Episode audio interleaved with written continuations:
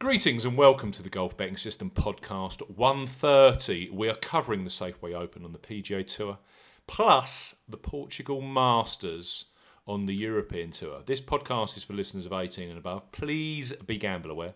I'm Steve Bamford, PGA Tour preview at Golf Betting System, and with me we have Golf Betting System's European Tour expert Paul Williams and podcast pundit Barry O'Hanrahan. Good morning, gentlemen. Morning, guys. Morning, guys. Please, oh, visit Golf Betting System with betting previews containing tips, masses of tournament statistics, and our predictor models, all available completely free of charge. Please subscribe to this podcast and drive the popularity of the show. Now, you can follow us on Twitter. Barry is at A Good Talk Golf. Paul is at Golf Betting, and I am at Bamford Golf.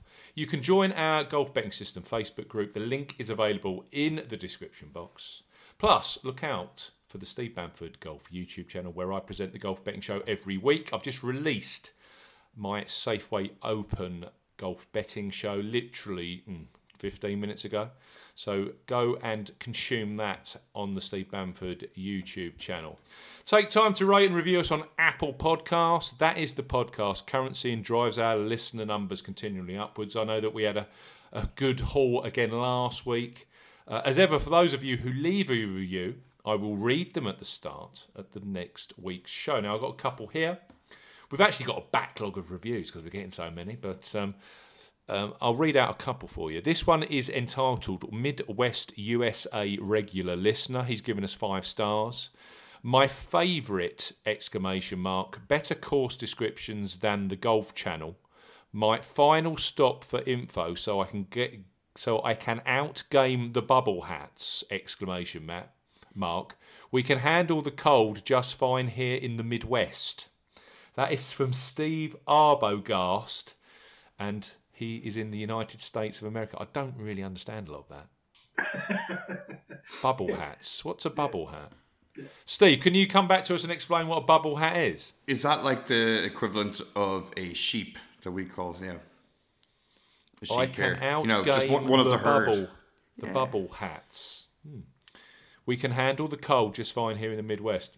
Uh, well, yes. Maybe, I don't know. Maybe we've just been talking about a tournament where it was fairly cold compared to the rest of it. I don't know. Anyway. Thank you, Steve, for your five star review. And then second review of the week. Great podcast! Exclamation mark! Exclamation mark! Five stars. Brilliant entertainment, tips, and all round knowledge from the lads. Just backed. This is this. I've got to say this bit's funny. I've just backed Ryan Palmer at 175 to 1 for the US PGA Championship. And then he puts in capitals, brilliant insider knowledge, exclamation mark. That is from NPSC via Apple Podcasts, who's in Great Britain. 175 to 1 on Ryan Palmer for the US PGA. Well, I don't you, know where did he, you put up Palmer, Steve? Did you, did you put up Palmer? Is it your fault? Palmer, he's in my never back again bucket. You should know that. Palmer, yeah, I'll never back him ever again. Yeah, that may have been the week before that you'd um, you delved back in on Ryan. It's, uh, it's uh, it all gone He was mentioned at some stage by one of you idiots. I think yeah, no, I more think, than likely Steve. He's had a good season. No, he has top thirty at the FedEx Cup. Yeah, it's fine, you know, he's think, never going to win. He's not going to win the Going back, I think going back, we talked about Ryan Palmer as one of these players who statistically fit everything that we were looking for. Oh. Mm. But okay. if he was going to finish in the top 10, which was what the uh, objective was with the each way places, it needed to be a backdoor top 10. Because that's how he does it, isn't it? We've seen yeah. it with Ryan Palmer. If he's right up there, he's in the lead, he's one behind, he's in the Shoots final. 80. Shoots 80. He freaks out. Yeah. If, he, if he's sitting in 23rd position, he can go out there and shoot at 63 and suddenly he finishes up in fifth place and you think, um, yeah, well done.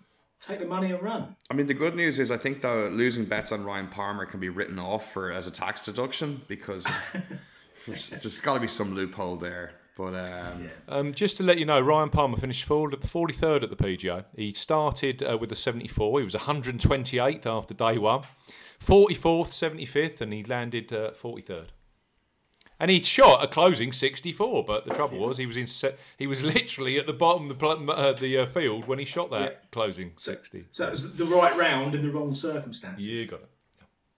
That actually segues us onto the Tour Championship. In a way, in a perverse kind of way, I would love to see Ryan Palmer with a 10 shot minus 10 at the start of a tournament and just see what would happen and how quickly that 10 under would become 3 under. You might get a slightly different looking market to that which we saw last week at the top of the uh, top of the uh, outright market. Let's talk to a Championship. And then we'll talk to a Championship. We'll talk a little bit of Martin Kaymer and his continual headbanging. And then, of course, we can just talk a little bit about, and this is what most people are really listening for this week, is the US Open, which, of course, is next week. Uh, winning prices last week. DJ won the uh, overall market where everything was taken into account. 15 to 8 favourite, naturally. The places in that particular market JT 6 to 1, Xander 28 to 1, Jon Rahm 3 to 1, Scotty Scheffler 100 to 1. If you would have backed him five places with Bet, was it Betfred that were five places and William Hill five places? You're Uh, yeah, picking I up you're picking up a nice twenty to one each way return on Scotty Scheffler last week in the overall market, and then with the uh, with a level leaderboard, Xander won at fifteen under. They always shoot fifteen under the winner of the Tour Championship. Not that he was the winner, but you get my logic. Xander was twelve to one. So your strategy pool of backing him at twenty eights if you'd have backed him each way, would have been far better from an each way perspective. But clearly, Xander then wins at 12 to 1. The, play, the places in that market, Scheffler was second at 28 to 1. That guy some player. JT 10 to 1, DJ 11 to 2. Tyrrell Hatton got the last each way spot if you had backed them five places each way, 33 to 1. That was the Tour Championship. Playing some good stuff, Tyrrell, wasn't he? Hmm. Got to say, he's, he's stepped up a level over the last few months. What's his shot shape? Is he a drawer or a fader, or is he just bang straight? No, he's not straight by any stretch. Um, I think you can put it both ways. I would say, um, in terms of his natural shape, he's got a bit more of a draw than a fade. Um, but um, with Tyrrell, I think it's more down to his mentality. He's, he's a very good mid-range putter, Tyrrell. And when he's playing well, when he, when everything's good in Tyrrell's world, he nails a lot of those types of putts. And I think that makes him good on tougher tracks. I think that makes him good in situations where you're going to have to make a, a 10, 15, a 20 footer for par every now and again. And that just gives him a lot of confidence. Of course, when he's playing really well, that spills over into the uh, resort style tracks and he's, he's well capable of Oh, yeah. shooting a, a 25 20 under job, yeah, Yeah. you know, gets, we've seen him do it a few times. Um, but yeah, with Tyrrell, I think it's more how he's feeling himself. And he should be feeling really good because he's been playing, rubbing shoulders with some really top players over the last few months and getting some top results as well. Um, whether that's something that he can take forward into the really big events, the major championships over the next, uh, well, next week, as you're saying, the Masters. Mm, yeah, I don't know, a bit more arguable for me, but it's uh, playing some good stuff. Tyrrell to me seems kind of like a binary player. He's either on or he's not. There's none of this uh, teasing you about, you know, maybe getting into form. He either just comes in and just hits the ground running or bleh, whatever, you just forget the week immediately. There's no teasing or, I guess. Uh, I could be completely wrong on that. It just, it just feels that way. Like when he's hot, he's really hot. And when he's not, you know, you don't even think about him. Yeah, I, I think that's an extension of what I said, really, Barry, because I think it's down to how he's, you know, is, is he in the right positive frame of mind? Because if he hmm. is, then he's, he's he's very competitive. If he's not, then he's he can be very uncompetitive. Clearly, in a competitive and positive frame of mind right now, Mister Hatton. I think he really bought into the PGA Tour project this year as well, didn't he? Hmm. You know, he's Yeah. completely. I mean, circumstances are circumstances, but he's now a PGA Tour professional. You know, well established in the states. Everyone knows him out there. He's clearly got a US base, and um, he's you know he can mix it on on in the very biggest tournaments. And we've always seen that with him. You know, you go back to like the PGA Championship that Jimmy Walker won. You know, Tyrrell Hatton was in there in the top top you know top ten finish. You know, he, and that's when he was a European tour regular. Very, very, very rarely visited the United States. I mean, that shows that shows real talent. But yeah, good player, Tyrrell Hatton. I think he's he's certainly worthy of note for next week's US Open. What did we just think of the Tour Championship quickly? Um, my. I, I had it kind of surrounded, and then they all just went backwards on on Monday. So it was a full another full loss at the Tour Championship for me. I, I'm used to them. It happens every year. Yeah. I, Oh, look, one thing I will say, if you just look at FedEx Cup ranks, and we're looking at the rank here for the tournament with no strokes at the start. Rory McIlroy year one, he was fifth in the FedEx Cup, so he started at five under, and then Xander Schauffele, started at three under this year. He was at 14th. So if that's if we're looking at that market next year, you want players. You don't want players anywhere near the top of that FedEx Cup ranking well, no, with all with of- all of that pressure. they're kind of playing more conservative and uh, defensive golf, aren't they? Someone who's got to go out there and kind of relish that opportunity to go out there and really compile a score that's going to contend um, is the one potentially who's going to going to Yeah. top that without market. I thought I thought Xander did really well. I think that's the kind of kind of event that really does wet his whistle because it's a track that he clearly really enjoys, and it's a scenario where he's trying to beat the best in the game, and uh, he came close enough to, to really give himself a stab, didn't he, on Sunday? Um, we were just Monday. saying off air, uh, Monday, yeah. We were just saying off air, it was that, that pivotal hole where him and DJ left themselves 20 foot or thereabouts for, for par, I forget which one it was, 12 or 13, something like that. Um, and uh, Xander missed and DJ made, and had that gone the other way around, you'd have been within one stroke with half a dozen or so holes left. And you know, at that point, Xander had the momentum and potentially could have gone on to win it. But uh, such are the fine margins in this game, it wasn't to be. But DJ, you know, over the last four events or so, he's been playing some immaculate stuff, hasn't he? Very worthy winner, in my view. Very worthy world number one right now, Yeah, in my view. couldn't agree more. We should have made more money off him the last few weeks, but we're all idiots. He's he was he's been absolutely sensational. Even he had that little wobble yesterday, back to back bogeys. He then rolls in like a seven, eight footer just to stop you know to stop the bleeding. and he just seems to be able to just I mean get over these speed bumps with like no issues, you know, and just gets back on it. Um, amazing. I mean, Thomas and Xander made two good, you know, and Rahm made good runs at him, but just just couldn't make that uh, connection to him at the top. So No, it's- it's it's it's a tough course to kind of make that fun. I guess get that close that gap when you are chasing. You know, It's Br- not the kind of track where you can go out and rattle off birdie after birdie and suddenly in the shape, you know, in, in the space of nine holes and made up six shots. It's you know, it's extremely rare to be able to put together that kind of run at East Lake because it's not that kind of track. It is a proper technical test. So uh, yeah, yeah. No, I, I enjoyed it overall. I must say, it's um, I enjoyed it more than I thought I'd enjoy it. Um, I far prefer full field events. I far prefer bigger tests um, or, or, bigger odds that you can pluck from further down the list. Um, looking at the start of that week and the market that we were presented with, um, I know it, it, it was a challenge for, for you to try and work Oh. out a way to play it. I can't uh, stand it. I can't stand it.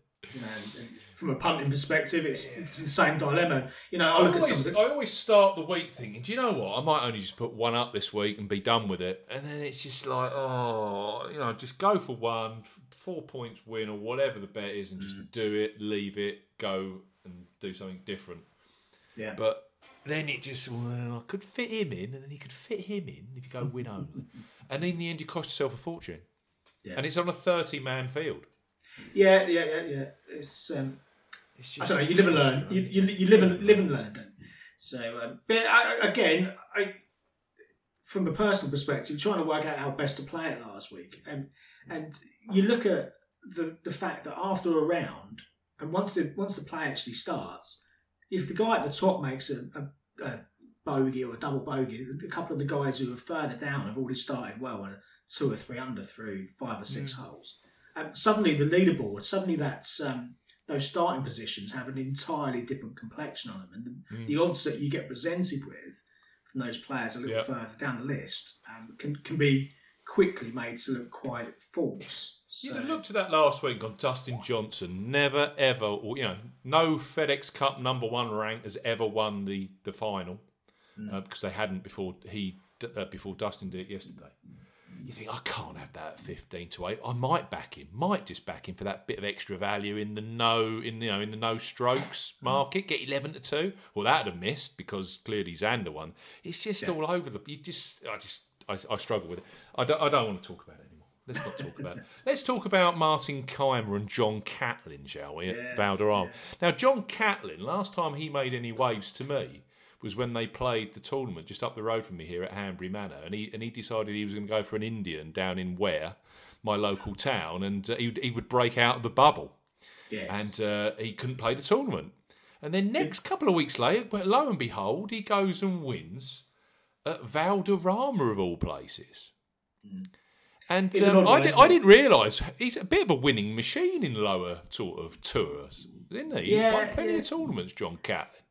Yeah, and he's rubbed shoulders with some of the top players over the course of the years. Um, so as a result of some of those events that he's won, he he, he was I think it was the CIMB Classic a couple of years back. He played and it. He did reasonably well. I think top twenty or top twenty five there or thereabouts. And um, he's better. He's a better player than the kind of events that he's been playing in. Um, I put him up at the Euram Bank Open for that very reason. Um, he didn't do much. I think he finished mid 40s, somewhere there or thereabouts. But um, there was clearly enough to give me a bit of confidence that he could play well in this kind of company. But I wasn't close to him last week, I must say. He is a, he's an accurate player. He's a very good scrambler. He got some good scrambling stats pre the event. He had some good sand save stats pre the event. But um, he wasn't part of my final shortlist um, 125 to 1. But um, having hit the front, he just about did enough to hang about. I mean, that final round, 75, no birdies in his final round, four over, and still managed to just about claw over the line.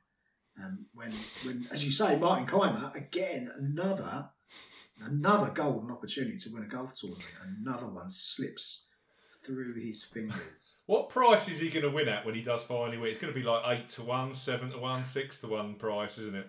Kind Yeah, he's getting uh, he's getting into that kind of Matt Kuchar range, isn't it? Where Yeah, you're just yeah, continually banging on the door, and you get to a point where you say, "Well, I just cannot back him because he's far too short," and you know damn well he's going to win um, eventually. But um, he's- in the US Open field. Could you see anything?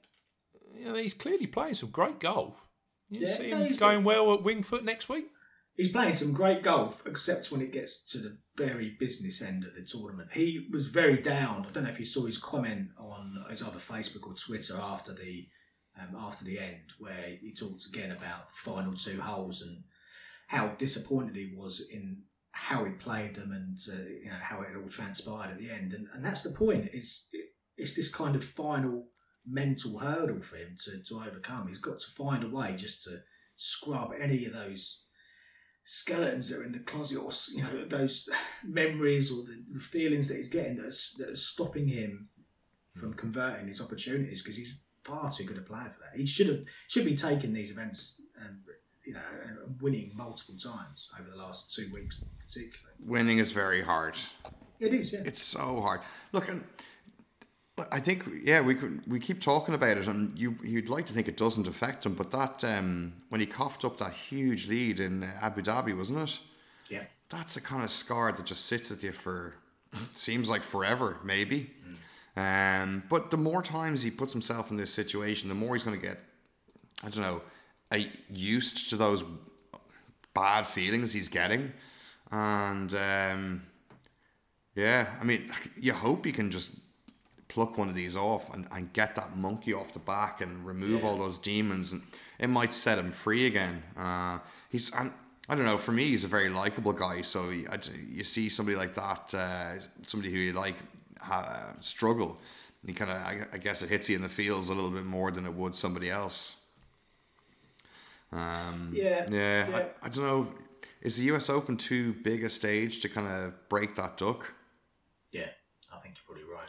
Um, I don't know. I, I, I, thought the final few holes. I thought that was the way that Martin was going to convert that opportunity. I thought he would win that last week, um, because it wasn't the kind of event where you needed to go out and shoot the birdies in the final few holes to to win the tournament. It was just a case of hanging on. Catlin was. I wouldn't say he was wobbling, but he was he was nervous. He admitted that he was very nervous after the event. You could see that. Yeah. But he, he, he grinded it out, didn't he? I mean, it was blowing a did, hoolie, wasn't it? Yeah, well, it was it was tough all week. You know, you don't need much of a wind round Valderrama to Mm. No, make no, it. no, a, no, no, it's a tough track, but uh, yeah, when it's when it's blowing 15, 20 and you're getting the you know the odd gust of 25, 30, it's a Oh, wow. gruesome track. Terrifying, terrifying. I'd love to get a in wind. PGA Tour event there. Just Oh, watch some of these some of these PGA Tour boys miss the cut there, fifteen over in the wind. wow. But uh, yeah, no, I, I enjoyed it. I enjoy, I enjoyed it as a spectacle. I didn't enjoy it as a betting event. I had four out of my five make it through to the uh, to the to the weekend, but um, you know, such was the scoring that you know when you're starting the weekend at six, seven, eight over par, you know, I guess a lot of these guys are already mentally broken in that respect. So desperate just to get away.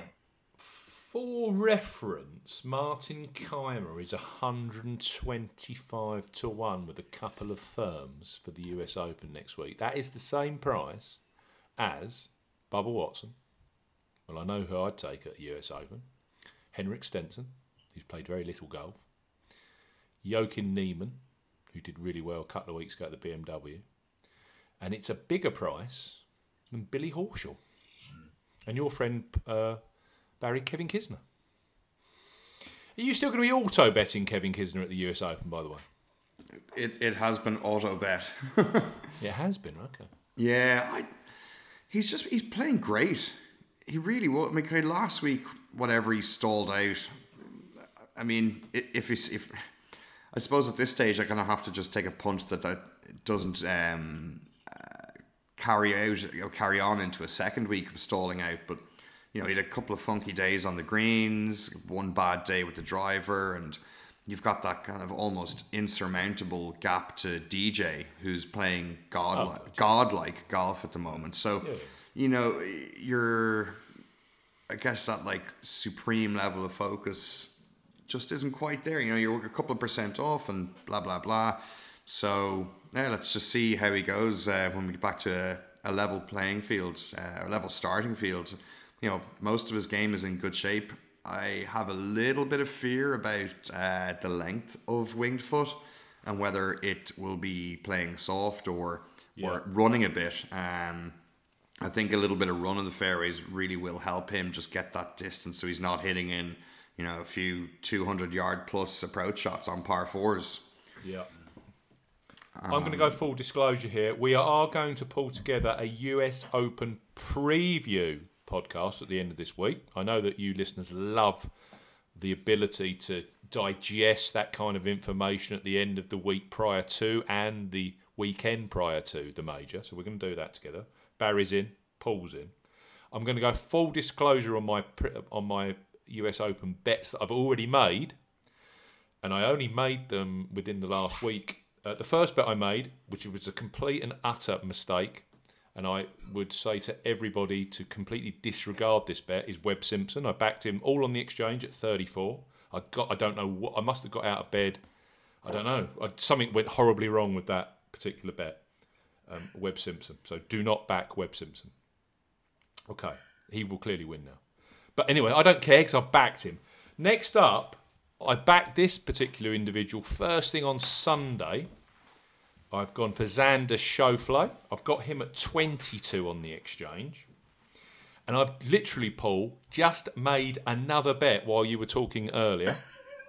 You can't keep. I can multitask. I can present a show and bet at the same time. How Don't tell that? your wife. Don't Yeah. tell your wife. You I'm not going to. I've just backed Patrick Reed, who is 55 on the exchange right now. Yeah, that's his price. And that, here you go, you just said it. That is Patrick Reed's price, isn't it? He was super, super impressive last week off the off the. Yeah, and yeah. You, he was doing things that Patrick Reed doesn't usually do. Uh, he shot eleven under. Well, that's his overall score. I don't know what his actual score was. He he was top. He topped driving accuracy. And this was what's been missing from Patrick Reed's game over the last few months. It's he's been, all over the putting. in- yeah, the, the putting has been exceptional, but he's been hitting no fairways and no greens. And when you start to see that um, wash through and uh, filter through into his uh, stats, then uh, yeah, it's going to make a hell of a difference to, to how he can approach next week and, and potentially what he can uh, what can achieve. Don't forget as well, Paul. Last few times we've been to America to the Big Apple. Um, he won the Northern Trust in he last year at Liberty National opposite Manhattan. Yeah, And a few years ago, he won at Bethpage Black, the you know the famous US Open PGA Championship venue. So give him a tough golf course. Yeah. loves it. So I'm on Patrick Reed. Yeah, no, I, I- I can see the logic in that uh, very much so. Right, you um, you managed to release your Portugal Masters preview uh, yesterday, and we had to wait for mine. So to give me a break for fifteen minutes because this morning's been rather hectic. Do you want to take the listeners and ourselves through your Portugal Masters thoughts, please, Paul? Yeah, yeah, give you a break. Uh, This should give the players a little bit of a break who uh, attended last week at uh, Valderrama. Um, it should be a, should be a wholly different task this week as we uh, head to the second part of our Iberian swing and heading back to Vilamoura once again. Um, and as you say, for the Por- Portugal Masters.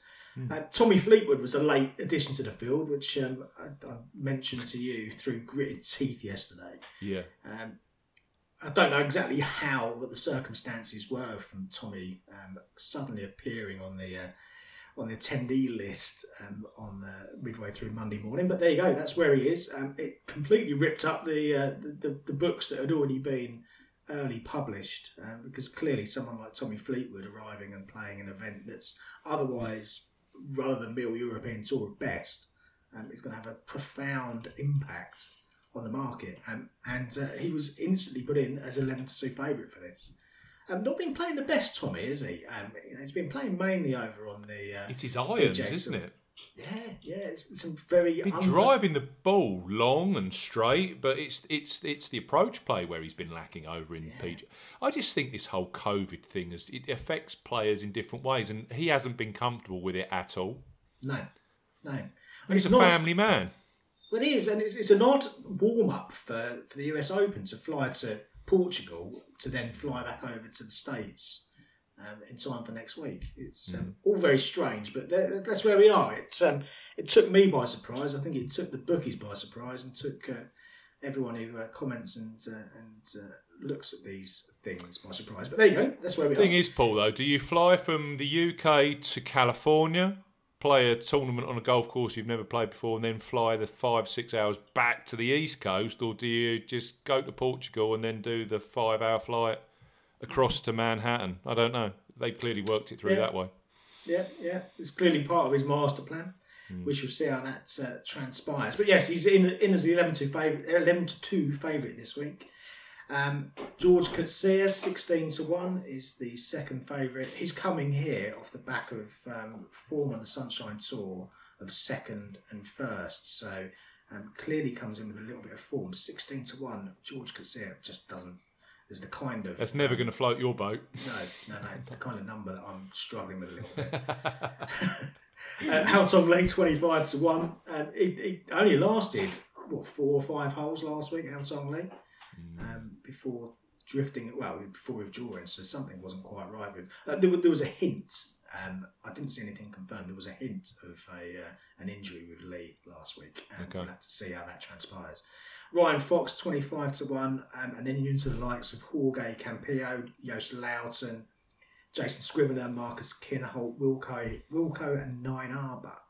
28 to 1, 33 to 1 bar those players that I've mentioned already. So Tommy's appearance has pretty much blown that field um, further down the. uh, Basically, every player got lengthened as a result of his appearance, which is uh, something you don't see very often um, with a Monday morning book where it's normally just a sea of blue.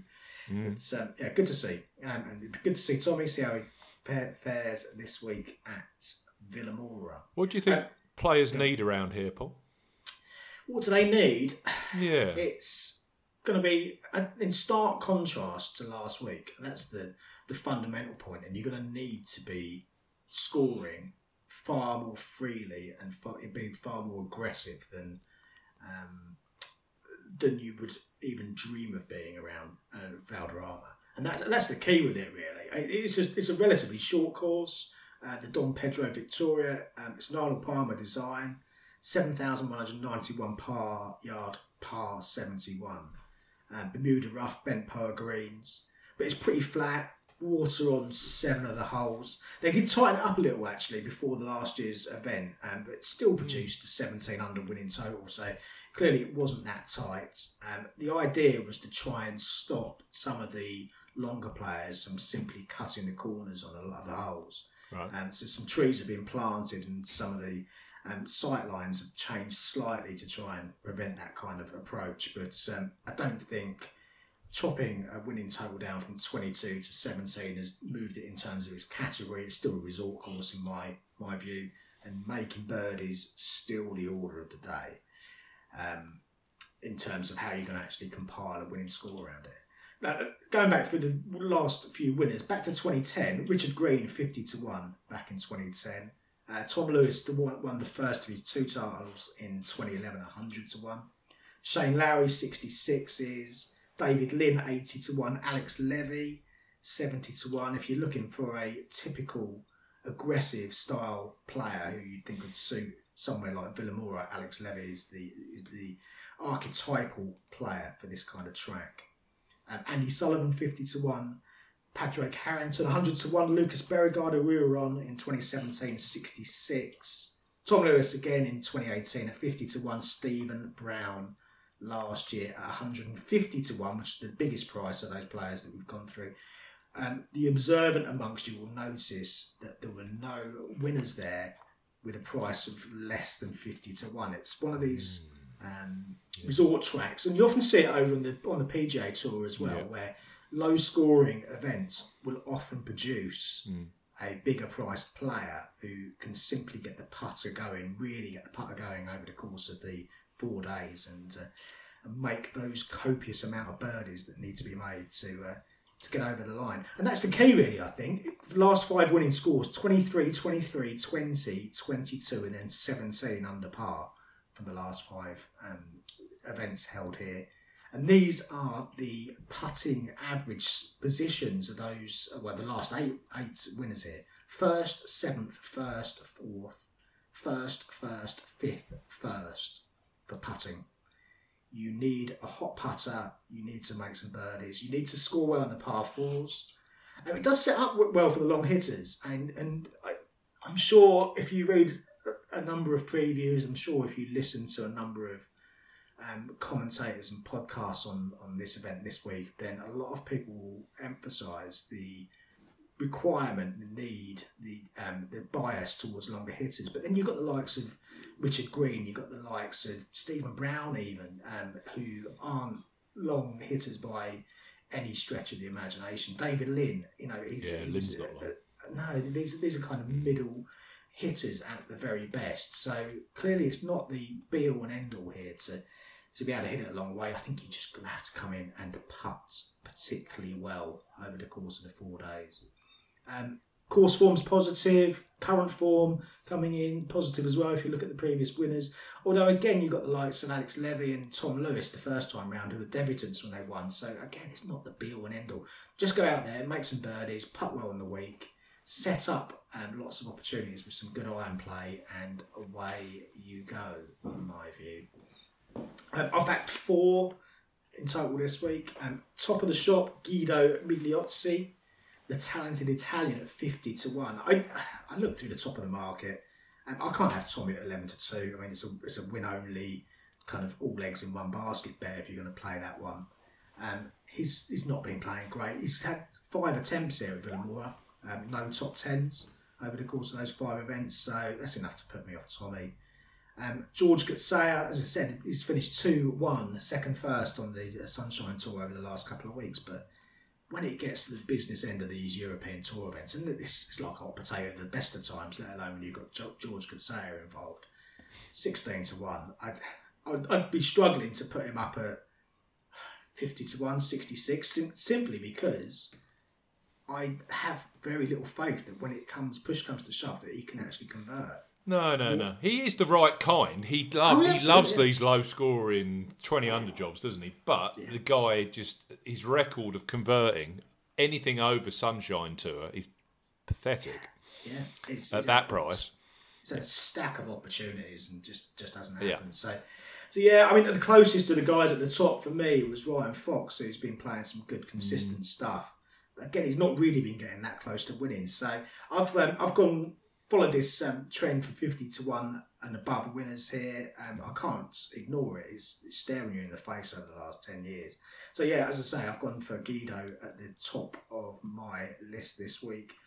Um, he bounced back to form last week, finished sixth in the um, Valderrama after what was essentially a poor UK swing. Um, massive improvement that he'd finished twice. He'd played Valderrama before, two missed cuts. Now this is a big change of pace. I understand that, and I'm not sure you're going to be able to directly correlate any form from Valderrama to to Vilamoura because they're two very, very, very different tests. However, a player who finds a bit of form, particularly with a putter, um, either that or with his approach play and coming into an event where it's going to be far far simpler um, and far easier to play some golf, I think could kind of feel like a weight's been lifted off their shoulder and really go out and, and play well. He topped putting last week. He made 100 putts for the week, which is the best on show. He led the par four scoring um, for the week for all of the players at uh, uh, Valderrama last week. And again, par four scoring here from the last few winners has been absolutely critical. So um, if you can make that a quick adjustment, um, he could go really well here, I think. A couple of wins on the European Tour already. 14th here last year. He was fifth for strokes gained approach, sixth for strokes gained tee to green, which um, was really positive um, last year here for Guido. And back in Guido I've got Antoine Rozner. Um, I've backed a number of times. You've noticed that a few of the players, a number of the players, a lot of the players that I've backed since the uh, resumption of um, golf have gone on to win or gone on to really contend in the weeks that I've decided to drop them. So I'm going to stick with Rozner. I've been chasing my tail a bit with him, I must say, but um, I'm convinced that he's got a win in him and he's got a win in him soon. So um, let's stick with him. Um, he backdoored a third place finish last week. He closed with a 70, which was only beaten by three players. Should give him lots of confidence coming into this week. Um, his putting was positive, but it was also first strokes gained approach, which again, if you're going to be setting up a lot of birdie opportunities this week, if your approach play is good, um, if your putting is good, then that could easily translate into a lot of birdie chances and birdies made this week on a track where you're going to need to do that, I think. Uh, two wins on the Challenge Tour. Um, he won those by an aggregate 11 shots. He can go low. He can produce the kind of scoring that you need to do around here, and he's proven that he can win. And uh, I, I think there's a lot of players in this field that you could argue aren't going to be able to do that. I- I've not got the recent enough winning mentality to go and uh, convert an opportunity. I think he's he's he's ripe and he's close. Um, for me, it is his debut here, but he has played in Portugal before. He finished second at the Open de Portugal back in 2018 on the Challenge Tour, so a little bit of positive Portuguese form to go with it as well.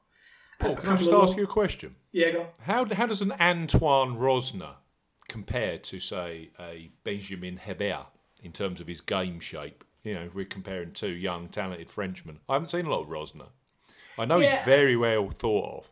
Yeah, he is. He's more of a more of an accurate type in my view. Um, I mean, Hebert's got a lot of game, but he's another one of these who just struggles to convert, isn't he? And Yes. Rozner, yeah, he's he's more of an accurate type. Um, Okay. But clearly, what I saw last week um, with the putter was the kind of catalyst for me to get involved again. Um, and it doesn't take much for me to get involved with him because I think I've backed him three or four times over the last, uh, Well, last he's few well weeks. thought after, isn't he? Yeah, he is. Yeah, I, he's, he's got a big. He's a big prospect in my view, and I think he's one that you've got to. Keep Has it been the side. putter that's been holding him back of late until he, he, he kind of turned that last week? He seems a bit hot and cold with it. Um, his long game seems to be quite consistent. His um, his putter can be hot and cold, but Right. um, yeah, he, I think he was eighth for putts per GIR in, in Mm. old money last week, which um, is good enough for me with a player who can hit a lot of fairways, and, and clearly they're all going to hit a lot more greens this time. Last week was more about you know hit as many greens as you possibly can, but you're still going to be hitting 40, 50, you know anything approaching sixty percent last week was um, you know Amazing. was Yeah, yeah. outstanding. Yeah. So um, you translate that to a track that this week is going to be far easier to find greens, and the fact that it was first for strokes gained approach and putting well, um, when he turns up to a track like this should be far more up his alley, I think. So, so yeah, quite, got high hopes with Rozner this week um, and in general for, for, the, for the Frenchman. Um, a couple of longer shots to complete. Alvaro Quiros at 100 to 1. A bit more speculative, as you know, because uh, he's that kind of player who misses an awful lot of cuts. But uh, a few signs last week that there's uh, there's a reason to back him, I think. Um, you know, on a practical level, he's he knows the track here at Vilamoura better than most. He lived um, lived very locally for a while um, when he just after he got married, um, back 2013 or so. He was attached to the course um, back in the t- back in the day as well. So he's played the course an awful lot. Uh, he won here in 2008, and we've seen with Tom Lewis that uh, repeat winners on this track are possible. And we've also seen with the likes of Robert Karlsson, Frankie Molinari, Justin Walters, who've all finished runner up more than once here, that you've got players who get on with the track and come back and compete and contend um, time after time. Andy Sullivan's another one who's got a great record here.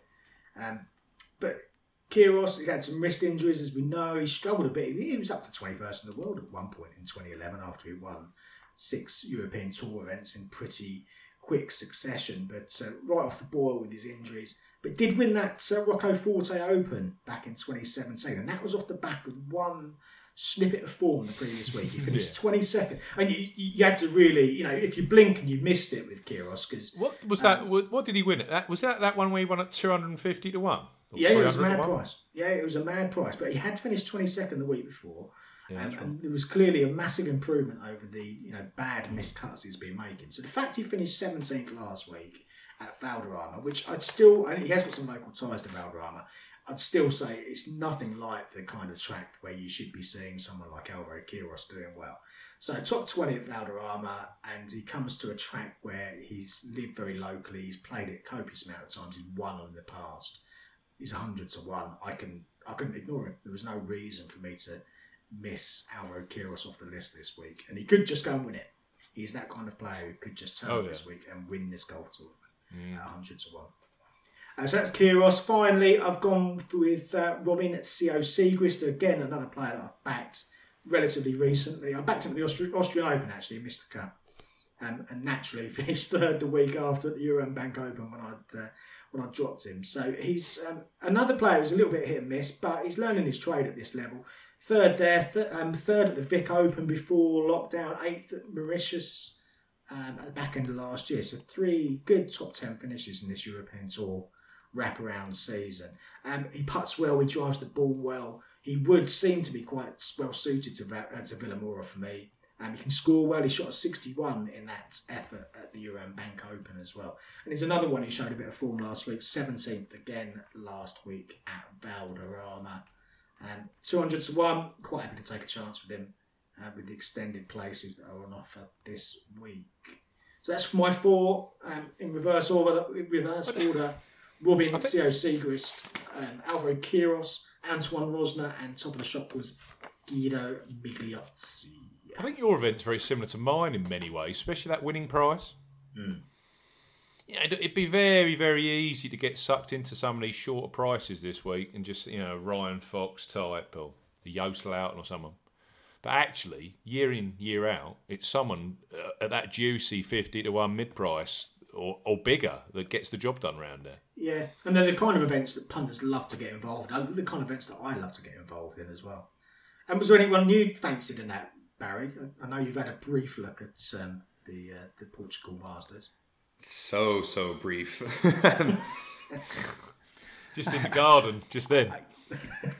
I, I, I don't know if I've kind of I'm slightly out of you, rhythm. Oh, oh, you, you, you, you, said to me that you were giving up with the uh, European tour. Is that going to be a, a well, not giving up. Let's just put it this way: we're both dancing at the moment, but probably not to the same song. So we're a little bit out of rhythm. we're not really getting the desired results. Um, so yeah, I don't know. I like what you're saying about Rozner, um, particularly with the the approach I'm putting. Uh, yeah it's it's whether he can back up one hot week with another. Um, there's there's a lot of guys there, kind of looking at the form versus course history that have some you know plenty of green on the board on your on the the combi stats breakdown on the golf betting mm. system mm. website and so that's kind of making it tricky for me to identify one in particular. Um, I, ju- I just yeah, I'm, I'm kind of I'm kind of backseating myself a little Yeah. bit for maybe But this week. if- just take a breath yeah. before the U.S. If- Open.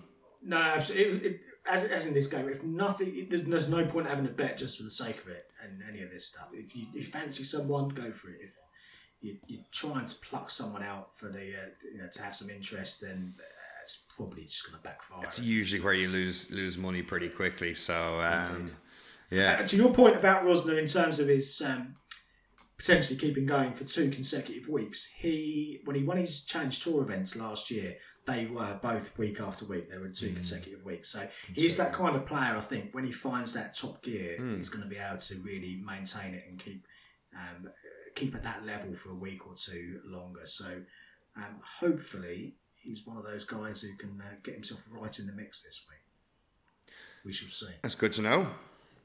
I think. Can you believe? Can you believe, chaps, that the new PGA Tour season is just starting three days after the old one? You didn't have much of a rest there, Steve. I'm looking forward to the first FedEx Cup standings update in the middle of the tournament. What do you mean? Middle of round one. Oh, that's it. Yeah, yeah. With this putt, he'll move to number one in the FedEx Cup standings. This guy's projected P1. Do you know what was really weird? Like FedEx pumped so much money into obviously the FedEx Cup. There was so little um, talk about the financial amounts the guys were winning and losing yesterday. No, they just mentioned charity. That's what they tend to mention. I don't know if you noticed. Oh, it's such a big narrative. Uh, like, yeah, avoiding yeah, the, but the, the guys getting the big that, that money. putts just cost him two and a half million dollars. I want to see. I want to see that as a fan, and I want the camera zoomed in on his face as a putt for you know he misses a five six footer or makes a five six footer for like that's worth a half a million, you know. but You got a, you got a sadistic streak there, Barry. I'm a sports fan, and the whole i- the whole idea is they put this what was it forty five million they put up for reward money in this in this tournament. That needs to be spoken about. They're trying to make the guys uncomfortable by putting up these big numbers of money. You know, fifteen million to win. They're trying to make them uncomfortable, and yet they completely forget to talk about it, or they purposely uh, don't talk about it because they're afraid of a tiny bit of bad uh, media that these golfers are getting paid too much, which is look, they get paid a lot of money because they're excellent at what they do and there's a lot of publicity around it and FedEx deems it worthwhile to pump that amount of money into the event or, you know, into the, the year long thing. So it should be spoken about, you know, just because it might upset one person that somebody's winning 15 million in a tournament. You know, Yeah, shock horror. PGA Tour stars make a lot of money. yeah, exactly. I mean, it's a But it, I totally agree. And I think, you know, there was a lot of debate, and there has been a lot of debate. We even debated it on here last week. You know, is is the is this strokes index the right way? You know, there was talk. There's been talk about it. I mean, Jeff Feinberg mentions it a lot over over on the the, the stuff that he's doing over in um, over the other side of the Atlantic. Why don't we do match play? You could do a match play finish to this, where you know the top. I don't know the top, whatever the number is, top eight stroke play for the first two days, and the top eight go through to match play. And he said, wouldn't it be fantastic coverage where you've literally got a head to head, 18 hole match play finish for Yeah. $15 million? But it can't work because the PGA Tour don't want to tell the viewers that the 15 million prize that's out there is actually out there. It's all kind of a dirty little secret. it's It it's a, doesn't it's really a, work, does it? No, the, the things don't. The two things don't match up, but they have to match up because the money's there. So you need to talk about it. It needs, you know, and it needs to be focused. And I think match play would be sensational.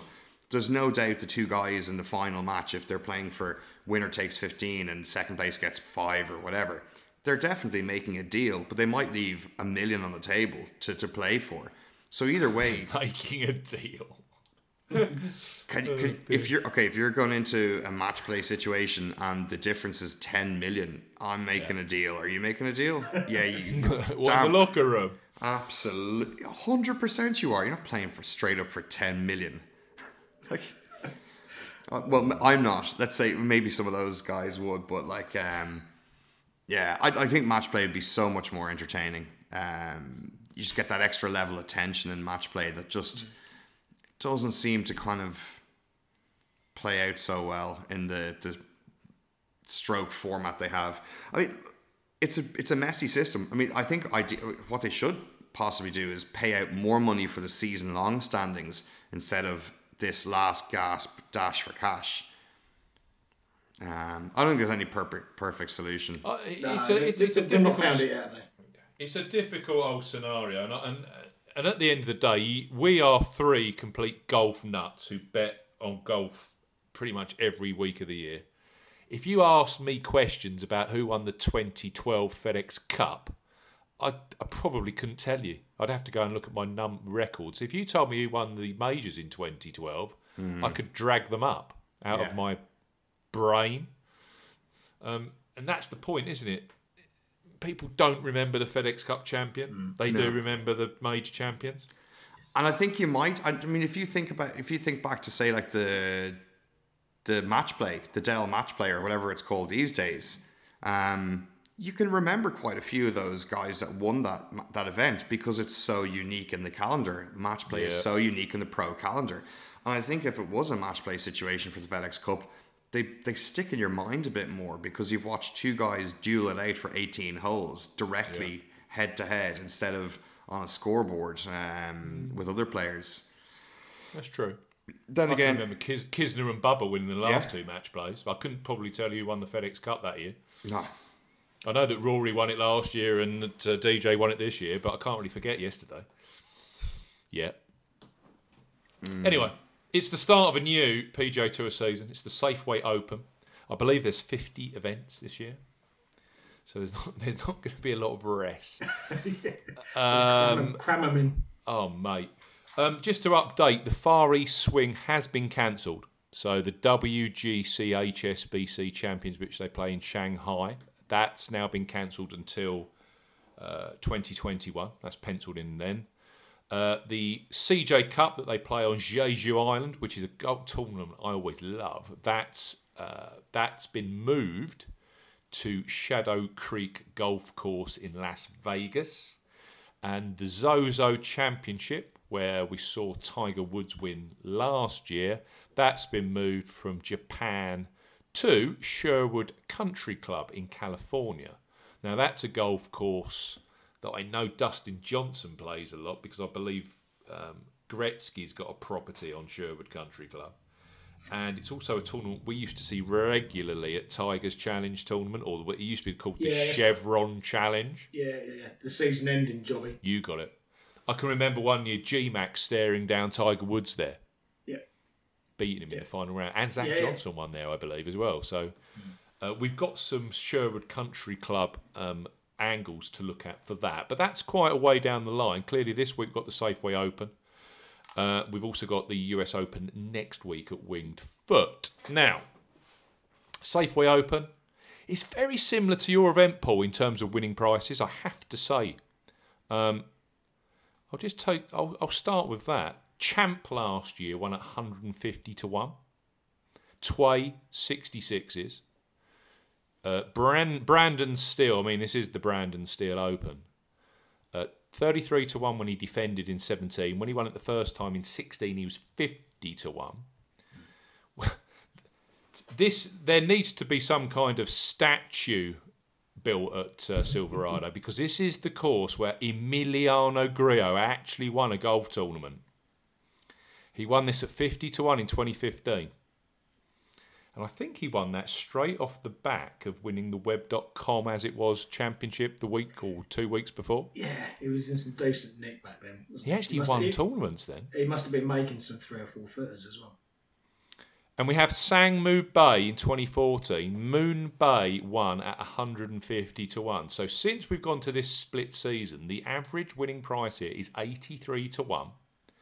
And since when we go back to 2010 and include winners from CordeValle, which was the course beforehand, so Jimmy Walker, I was on him that year, 30 to 1, Blixt, Molder, and Rocco Mediate, that average for this tournament is 75 to 1. And that to me helped shape my views on the target areas of pricing I was going for. Yeah. Because let's be honest here, after three weeks of carnival kind of car- car- carnival golf on the PGA Tour with the very best players in the world, you can't really say the same this week. When you've got Siwoo Kim and Phil Mickelson as joint favourites, it's a bit of a culture shock. Uh, Barry, I, I, bet you'll you'll be back in Siwoo this this week at eighteen to one, won't you? if maybe if you gave me a by ten multiplier, I mean, come on. To make the prices even worse, Matt Kuchar was going to be playing this, and he's withdrawn. yeah, just put another another knife into the market. So we we're seeing loads of blue at the top of the market, where you had a lot of uh, you saw a lot of pink pull with yeah. Fleetwood coming in. We've got Kuchar going out. Mm. We've got Kim Mickelson, Lowry, Joel Dahmen. Joel Dahmen, his fifth favourite. Jordan Spieth, interesting.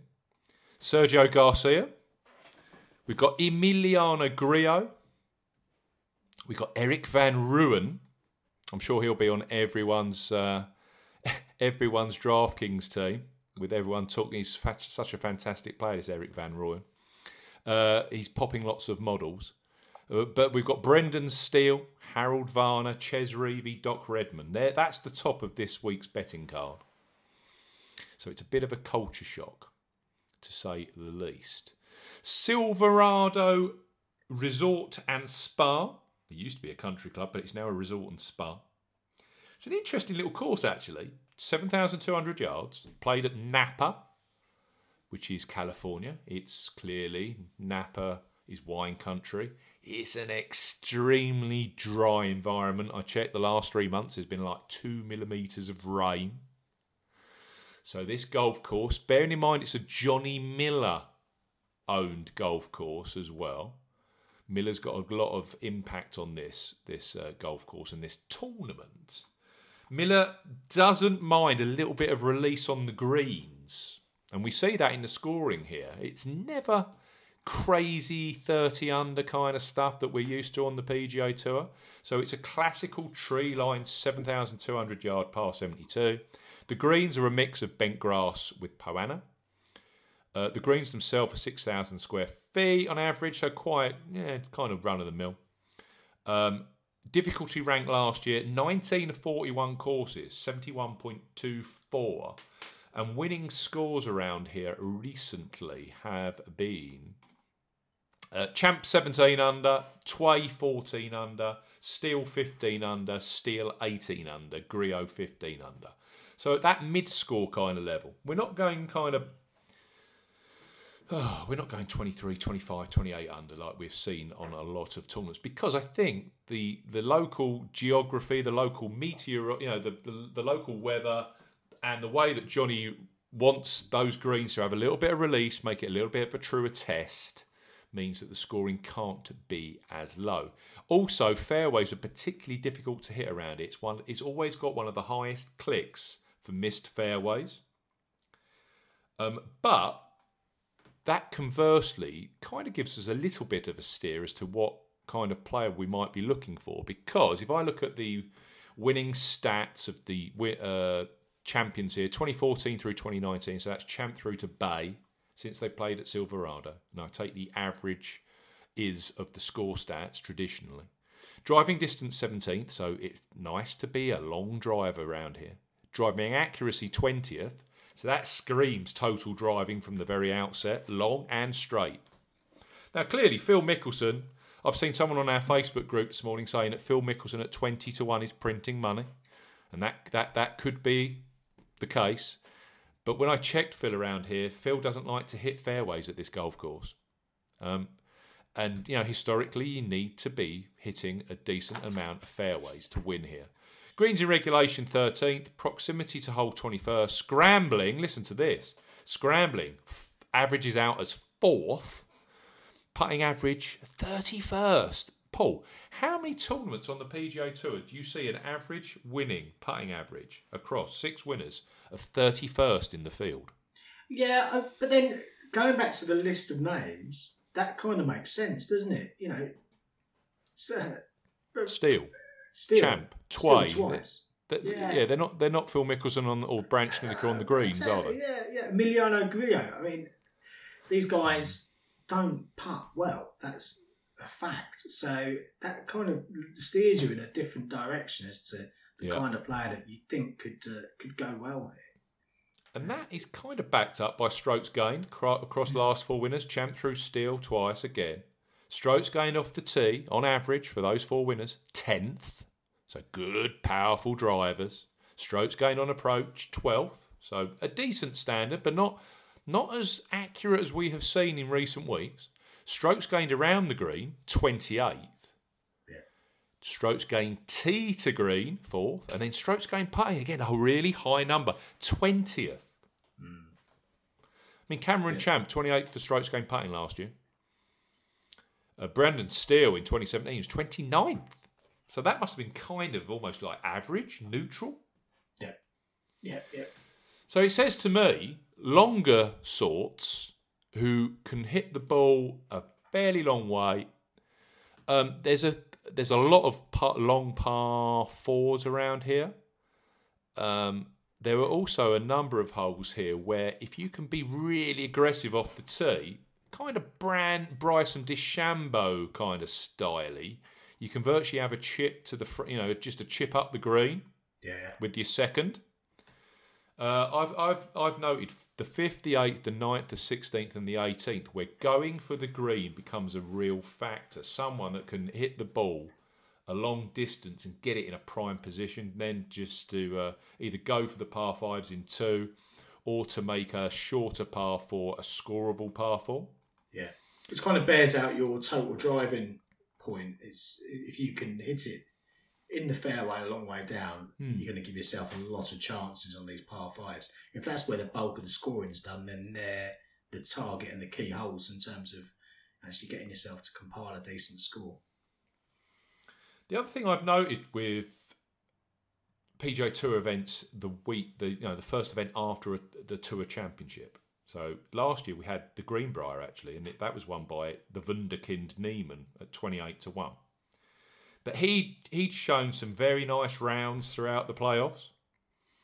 You know, there was a, there was a round. I think he shot a, a sixty five at the BMW, the, the the outing before, which was good enough for second in the field. He'd been you know showing some real spark. Kevin Tway had done the same. He'd only finished 43rd at the Dell Technologies, but that contained uh, one good round, which was in the top 10 for the field. The outing before that, he was actually sixth after 36 holes at the Northern Trust. Bearing in mind that those are huge events for a player of Tways or Niemann's. Know, you're playing with the very best of the best. It's like a major, isn't it? Yeah, So there's there's something in there as well, and even Brand, even Brendan Steele in 2017, he'd um, he'd been seventh after 36 holes at the BMW Championship the, the outing before. So there's something in there about players that have shown just a little bit of spark, a little bit of guts, a little bit of well, actually, I can mix it with some of the best players in the world in the playoffs. And then they come to the Safeway Open or whatever the opening event of the next season is and say, well, actually, this field is no FedEx Cup event.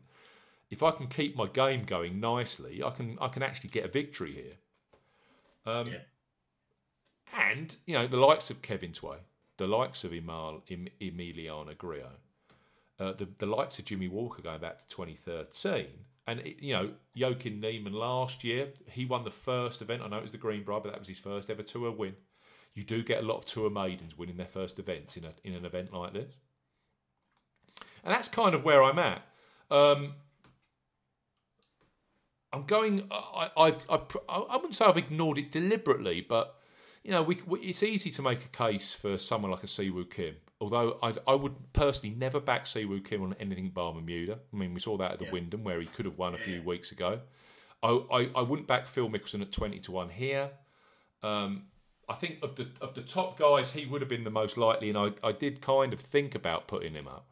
Shane Lowry at 25 well, yes, he's a good player. He could, but is he really going to be thinking about this week, or is he thinking about the, his long flight to the US Open next week at New York? Joel Dahmen at 30 to 1. You've got Joel Dahmen there. I mean, he's a guy that put out on Twitter the other week that he doesn't care if he never wins a tournament on the PGA Tour. He's just happy soaking up lots of cash. Is that the kind of mindset you want on a 30 to 1 shot? A career journeyman, yeah, yeah. And then you've got the enigma that is Jordan Spieth. Who'd have thought a few years ago that Jordan Spieth would be 30 to 1? in this uh, fifth favourite or sixth favourite in this field. In the would he ever? He would never even have played the Safeway Open, would he? But clearly, you know, him and Mickelson and Lowry and Tommy Fleetwood. These are guys that have missed the FedEx Cup playoffs and they need to play an event before the US Open. Same with Sergio Garcia. That takes me down the betting market. I've gone past Brandon Steele. Um, and I've gone to Harold Varner the third. He's another one of these Tony Finau types, isn't he? He's got so many supporters, Harold Varner the third, and he's had so many false dawns in the past. But you know what? I just couldn't avoid him. I've managed to get on the board at 33 to 1, the eight places with Paddy Power. And you just look at the way that he's played of late. You know, even coming back from the redemption, you know, the resumption of COVID, back back at the uh, Charles Schwab Challenge. I don't know if you can cast your mind back to June, but he was leading that event after 36 holes at Colonial, Yeah. and that tournament was absolutely loaded. Um, he showed nicely at the PGA Championship a few weeks ago, which they played at San Francisco, uh, which is no more than 100 miles away here from Napa. He actually he landed 29th in the end, which is his best ever major finish. And then buoyed by that, he flew to the Wyndham Championship in Greensboro, the last of the regular season, and he shot eight under 62 to be a first round leader, part leader at 80 to 1. And then instead of just disappearing, and we've seen Harold Varner do something like that, and next thing you know, he's shooting eight over par the next day and missing the cut, or down in last place making the cut. He actually kept the round to go the, the, the weekend together. He shot 69 on the Friday, 67 on the Saturday. He was still in the top 10, and he shot a 65 5 under on the final Sunday to finish seventh. And you just think, hmm, you know, that's someone that might be getting comfortable to the heat of Sunday pressure and getting his head around the fact that he's an absolutely fantastic golfer. These season, full season numbers actually shocked me, Paul. 17th for strokes gained off. This is a season stat on the PGA Tour, the very cream of golf yeah, in the, across the planet. He's 17th for strokes gained off the tee, 15th for total driving, 8th for strokes gained tee to green, and 8th for ball striking. Yeah. That's impressive. Top 10 on the PGA Tour for tee to green. Hmm. He's he's elite, isn't he? Apart from the fact that he struggles on the greens and he struggles with the sort of grey matter between the ears at points. Yeah. Yeah. But There's- he's there's the plenty in that absolutely perfect golfer for Silverado this week. Yeah, yeah. Perfect golfer. No, I can see that. I can see the logic. 33 to 1 kind of fits in that bracket that we're looking for. Tour maiden would not be surprised. And he's got, I think it's four top 20s at this place. He's played here six consecutive years, plays it every year, and always gets a reasonable finisher. Next up for me, someone that really did shock the golfing world a few weeks ago. It certainly shocked me when I was having my Weetabix on on uh, Saturday morning and saw that Cameron Davis was virtually co-leading the Northern Trust at TPC Boston. Talented Australian. Um, he was in second spot, tied with Scotty Scheffler after two rounds at that Northern Trust. But actually, we've mentioned Davis in the past. I know he's not new to listeners. He, he's been tipped up recently, quite rightly so. He's just his, his all round game is excellent. He's, he ranked 22nd for ball striking and 31st for total driving last season. Again, great numbers. Um, he's 308 yards off the tee. He's in the top 20 for driving distance on the PGA Tour, and he's a pure ball striker. Uh, across my eight week trackers for this particular tournament, ninth for greens and regs, seventh for strokes gained off the tee, 18th for strokes gained on approach, and 11th for strokes gained tee to green. Shock and horror, he also ranks first on my eight week trackers in this field for strokes gained putting. So someone that's long, aggressive, brilliant ball striking, and the putter's been working recently. Yeah, just sign him up, really. Whether he's got the whether he's got the experience and whether he's got the wherewithal to actually get over the fi- the finishing line on a Sunday yet to be seen. But I could certainly see a scenario where Davis is teeing up in the last few groups on Sunday around here. Yeah, and you, yeah, you, you got to give him the benefit of the doubt until proven otherwise, and you, uh, you know, we'll, we'll, we'll see how he fares. Should he get himself in that spot? I tipped him up two years ago here, and he actually finished with a four under 68. Uh, he finished 17th. He actually finished that year. This is how anal my mind works. He he actually finished tied 17th with one Cameron Champ that week. And then the week after, I tipped up Cameron Davis, didn't tip up Cameron Champ, and Cameron Champ went and won the Sanderson Farms the week after. Cameron Davis didn't. Yeah. But uh, yeah, good player, Davis. He 2017 Australian Open winner, where he beat Jason Day, Jordan Spieth, and Cameron Smith. Yeah, yeah. So he's no mug. So I've gone Davis at 40s. I've got Harold Varner the third at 33s. And then I'll mention my 50 to 1 shot. And before I get to my next two after that, I'll bring you guys in. Next up, player that we're all aware of, a great driver of the ball, um, very long off the tee, an exceptional young talent. He's only 24. I remember him very, very um, uh, clearly when he, he went head to head in a round at the 2018 Honda Classic with Tiger Woods and beat him. Um, Sam Burns, he's 50 to 1, eight places each way at Boyle Sports. Um, across my eight week trackers, he's first for strokes gained off the tee in this field, 17th for strokes gained tee to green, 12th for strokes gained total. And I can remember him a few, uh, six, eight month, weeks ago. Workday Charity Open. That was the event that Collin Morikawa won in that crazy finish with Justin Thomas at Muirfield Village. And 36 holes and 54 holes, Sam Burns was in fourth spot that week, mixing it with some of the very best players on the PGA Tour. Um, finished like a train a few weeks ago at the Wyndham Championship, where he finished 13th with weekend rounds of 65 Saturday, 65 Sunday he just seems to be putting well. And on the Corn Ferry a few years ago, 2018, he finished third at the Utah Championship. So in neighbouring Utah, third in the 2018 Utah Championship. That was an event won by tournament winner last year here, Cameron Champ. So that's another link in for Sam Burns, who I think mm. is on many maidens list of talented players that could be winning soon on the PGA Tour. So that's three for me so far. I've got Varner, Davis, and Burns. Paul, mm. I know you haven't had much time. I know that Barry's had even less. Is there anyone that you're backing at the Safeway Open this week? Yeah, well, I've, I've backed one. I'm going to back another, and another one. Just as you've been talking, I'm pondering, and that the one I'm pondering is Sergio Garcia, and and the reason for that is um, his form isn't hasn't been great, and his price relative to what I perceive to be his quality in this field um, is quite attractive. I mean, he's, he's available around the 28, 30 to one mark. Um, yeah, I think he's a bit better than that, Sergio. Um, he hasn't played the track, I understand that. Um, but if you look at his total driving over his last few starts, um, St Jude WGC level, um, seventh there for total driving, Wyndham Championship, um, ninth there for total driving. So clearly, that aspect of his game, which could be pretty pivotal this week, um, is uh, is working well.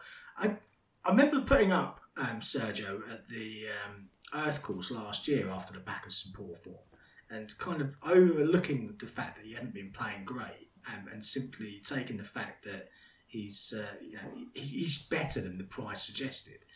Um, and uh, he finished sixth that week. He, he produced an each way payout for us, and I've got a feeling he might be in that kind of bracket here this week. I, I haven't backed him. I'm going to need to give it a little bit more thought, but um, he's one for my um, thought process list. The one I have backed is Tyler Duncan, sixty-six to one.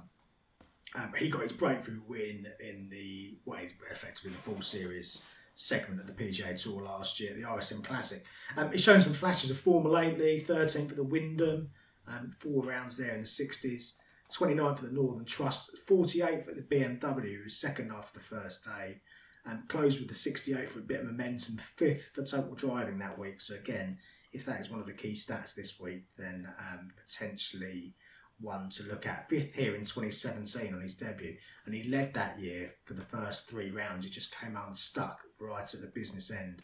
But he's better now. He's got a PGA Tour win under his belt since that point, and clearly more experienced. I think he's in some sneakily good form, really.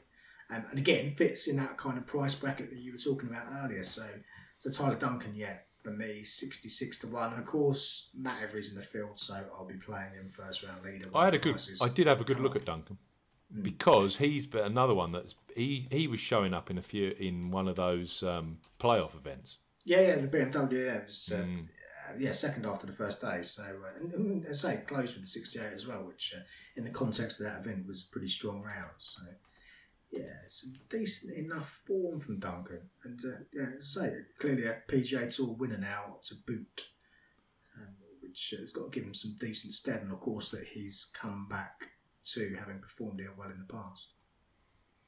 Anyone caught your eye, Barry? Uh, just one so far. Big fan of Harold Varner. Um, I'd you know thirty three to one is just mean, you know. Um, so yeah. I'll see. Um, just one that kind of caught my eye is Mark Hubbard. Yeah, he's the thirteenth here last year. Had an okay run of uh, recent results.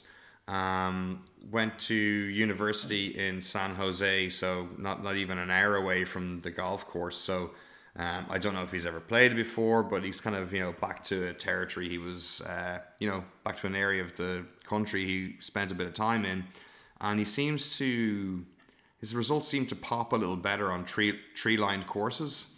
So you know, um, tied 12th at the Rocket Mortgage, uh, tied 15th at the Wyndham Championships. You know, since uh, those were back in May and just last month. So um, yeah, back to him. Other than that, I am lacking in study. so this, this the Monday finish has kind of thrown me off kilter for the week. I think it's thrown everyone off kilter. Yeah. Hubbard actually threw in a 69 at the BMW Championship a few weeks ago. He was 26th after 54 holes, and that is the kind of player we want. Absolutely. I think he was from. I think he grew up in Colorado as well, so he's, That's he's right. from this kind of part of the world. Yeah, I can see Hubbard. I do like Hubbard. That's a that's a decent uh, that's a decent out. That is. I like that. Two more from me. I'm following this this angle of good drivers and someone that's shown some real quality. At you know, probably better than their their rank in the PGA Tour um, over the FedEx Cup. One was Harry Higgs who had an outstanding outing at the Northern Trust, where I think he was in the top. Uh, I think he was. He finished eleventh in the end, but he was right in the mix come Sunday. Harry Higgs, yeah. and one thing we've learnt about him, he's a very, very strong driver of the golf ball and he's actually got some good results on this kind of agronomy. I tell you what, I found we've got the bent gra- we've got the bent poa mixed greens. We've also got Bermuda grass fairways, which I found were that's kind of weird for uh, California. But with the heat here and the lack of water, I can see it, and it's it, it was verified by the course superintendent. So they actually play a mix of Bermuda grass and uh, and some ryegrass on the fairways. But Harry Higgs, second in Kansas, 11th in Utah, third in Colorado, 11th in Idaho, and he won the Price Cutter Championship on the Corn Ferry in Missouri. So this kind of ag- agronomy with the Ben and the Poa, that works for um, Higgs, who actually grew up um, in New Jersey and uh, he, he's based down in Dallas, Texas. So that kind of poa annua and that bent grass, that, that, those, that would have been just agronomy and grasses and bluegrass that he's been playing uh, since he was a youngster. But yeah, powerful driver, 300 yards he averages off the tee. Again, top 40 for strokes going off the tee and top 30 for total driving this season. Um, I just thought Higgs is another one that kind of put his hand up to be back this week at 80 to 1. And finally, a player that I know that you've mentioned quite a lot in the past, recent past, Paul, is Robbie Shelton. Mm. I've got him at 90 to 1 with Betfred, um, seven places at the time. Um, he, he, he, he shot a final round 66 at the Northern Trust, which included the last six holes at six under for 13th spot. And that actually boosted his FedEx Cup rank. And he got on the TV where he made the bubble and got it into the BMW Championship. And for any rookie, I know that we've been spoilt with Scotty Scheffler and the likes of um, Sa- um, Scotty Scheffler and Sung Jae Im recently, where they've kind of come on as rookies and just devastated everything. But for a rookie to hit the PGA Tour and actually make the top 70 is some accomplishment, I think, in a kind of normal golfing world. Um, seventh at the Greenbrier last year, which was his first ever PGA Tour event uh, as a rookie. Sixth at the Mayakoba, 11th in Honda, and then he was third at the 3M Open in late July. That was the tournament that Michael Thompson won. So he clearly got his head around the fact that he can mix it at PGA Tour level in fields that aren't hugely full of quality. Um, his two t- his two wins on the Corn Ferry in 2019 came at 15 under, and they were both on bent grass greens, so like that. And actually, he was 10th here after 36 holes last year. And his numbers recently have been spectacular in this field. Seventh for strokes gained tee to green over the last eight weeks, and six for strokes gained total. Top 25 both for off the tee and approach. So there hasn't been a lot of weakness in Shelton's game recently. He's been very, very good from tee to green and with the putter. So he was the last one in at 90 to 1. So Shelton at 90s, Higgs at 80s, Burns at 50s, Davis 40s, and Harold the third. I've been sucked into HV3 at 33 to 1 this week. Those are the five I am backing at the Safeway Open. Interesting to see how um, Shelton finishes if he is in position because those final rounds that he's been producing, as you say, 63 at the Northern Trust and 64 at 3M. That's the kind of number you want to see of a player who gets himself into the uh, into the mix or to produce when he's in the mix. So Yeah, and you also get a mix here. Great point, Paul. Um, I mean, Champ was three ahead going into the final round here last year, but Tway's been three back. Brandon Steele, Brendan Steele was four back a few years ago. yeah, So you know they can't. Yeah, this is it. Not you know you. It's, we talked about Ryan Palmer earlier. If you can get a player that can actually think, well, I'm not going to win this, and then shoot a crazy 64 or 65 on the sun on the Sunday, yeah, yeah, that that's very sit, much the, on. sit here. in the hutch and wait. Yeah, Yeah, very much on here. Definitely. But you could look at it the other way, and Phil Mickelson's the best 20 to 1 bet you've ever had in your life. And that's, plenty what, of money. that's what Roy's saying on the Facebook group, and he probably is right. Yeah. Well, we'll see. Okay, that's the show. We're done and dusted. Anything to add? No, good. Best of luck, chaps. Place Hope winning you get bets only. Yeah, that'd be nice, mate. exactly. Yeah, it, it's I, I this is like the soft start, isn't it? It's a weird because like next week we're straight into a major, whereas usually this time of year we've got a run of these like events where all the big boys take time off and uh, they're all just taking a week off and I guess getting a practice round or two in a winged foot and it's uh, yeah It's when you go. It's when you go to your favourite Italian restaurant, Barry, and they're just dishing up the dough balls to start. yeah yeah nothing wrong with dough balls, but you know there's No, something better to at all. come. Yeah. Yeah, but you you, you know you, you know there's another Peroni, and you know that there's a there's a nice meal to come. I take it you're talking about the Open de Portugal you're looking forward to next week. Oh, mate. Oh, gee. Good luck, mate. yeah, thanks. Thanks for listening. Uh, that was the Golf Betting System podcast for this week. We'll be back later this week for our US Open Winged Foot Research Pod. So we look to uh, we look forward to seeing you there. Goodbye.